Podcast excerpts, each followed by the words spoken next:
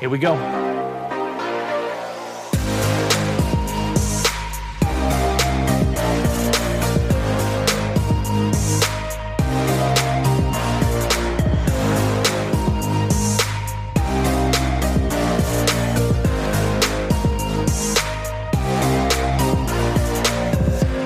Hey there, folks. This is your host, Cameron Ivy of Privacy Please, and thank you so much for tuning in each and every week. If this is your first time, welcome to the show. Tell your friends about it if you like it. If you don't, let's just pretend you didn't listen to it. Thanks again for coming in, and we hope you enjoy the show.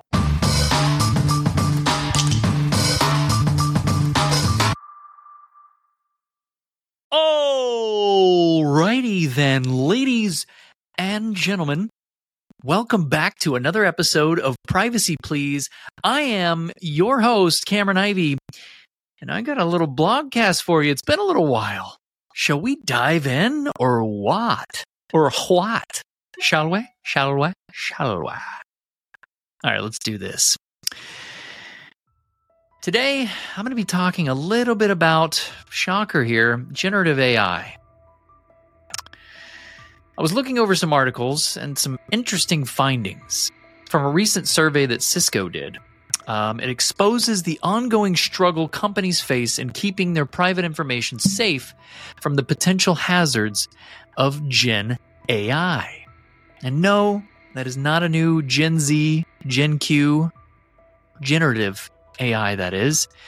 So the battle against generative AI in the corporate realm in the wake of ChatGPT's public launch, industries the industry giants such as Apple and Verizon made headlines by imposing bans on the use of generative AI at work. However, Cisco's survey reveals that these companies are, were not alone in their concerns.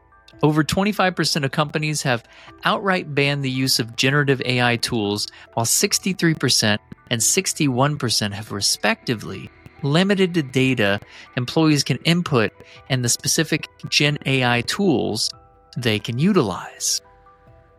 Let's talk about the Achilles heel and data leakage. The heart of these restrictions lies in the fear that employees might inadvertently leak sensitive company information to third parties like OpenAI. A staggering 68% of respondents share this concern and emphasizing the potential risks of data misuse by external entities. Cisco's chief legal officer, Dev Stahlkopf, S T A H L K O P F. Sorry if I botched that.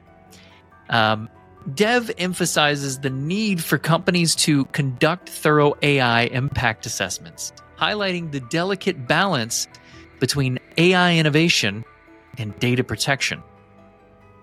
Off the shelf tools and corporate headaches, like de- desperate uh, restrictions, the survey unveils a surprising reality here. 62% of respondents have input information about internal processes into Gen AI tools. This suggests that even with precautions in place, the popularity of the off the shelf tools like ChatGPT po- poses challenges for corporate privacy professionals. Indeed, it does.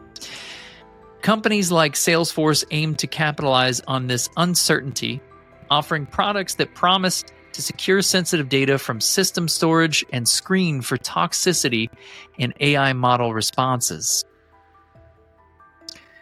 Going into legal battles and intellectual property concerns, the survey exposes another layer of anxiety for security and privacy professionals. Oh, anxiety. We all feel that as adults. You know what I'm saying? Every day. The fear that AI companies are using public data to train models infringing on businesses' intellectual property legal battles, such as the recent lawsuit by the New York Times against OpenAI, highlighted the growing tension between AI development and protecting intellectual assets.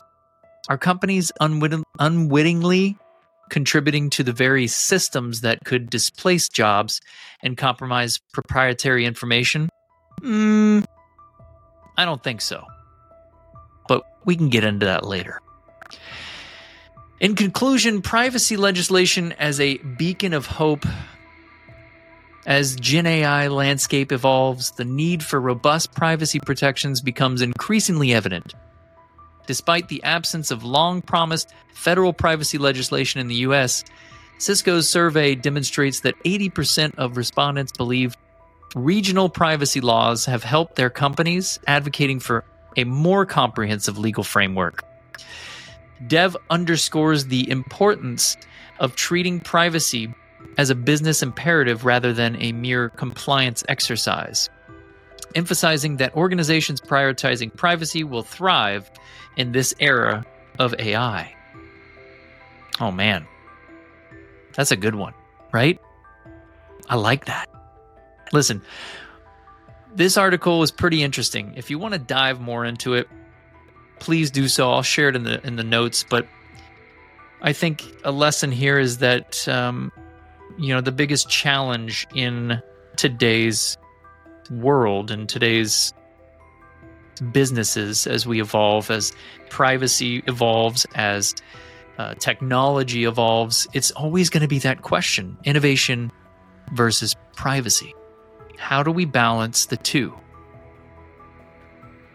it's going to be a challenge that uh, forever will continue but i think it will improve and um, we shall see.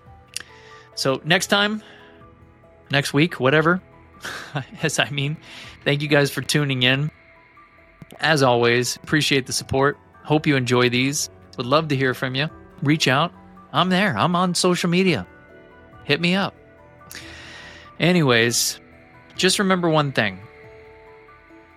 In the world of evolving technology, privacy is always paramount. But you got to find that balance, right? Because we love technology. All right. See you guys next week. Cameron Ivy, over and out.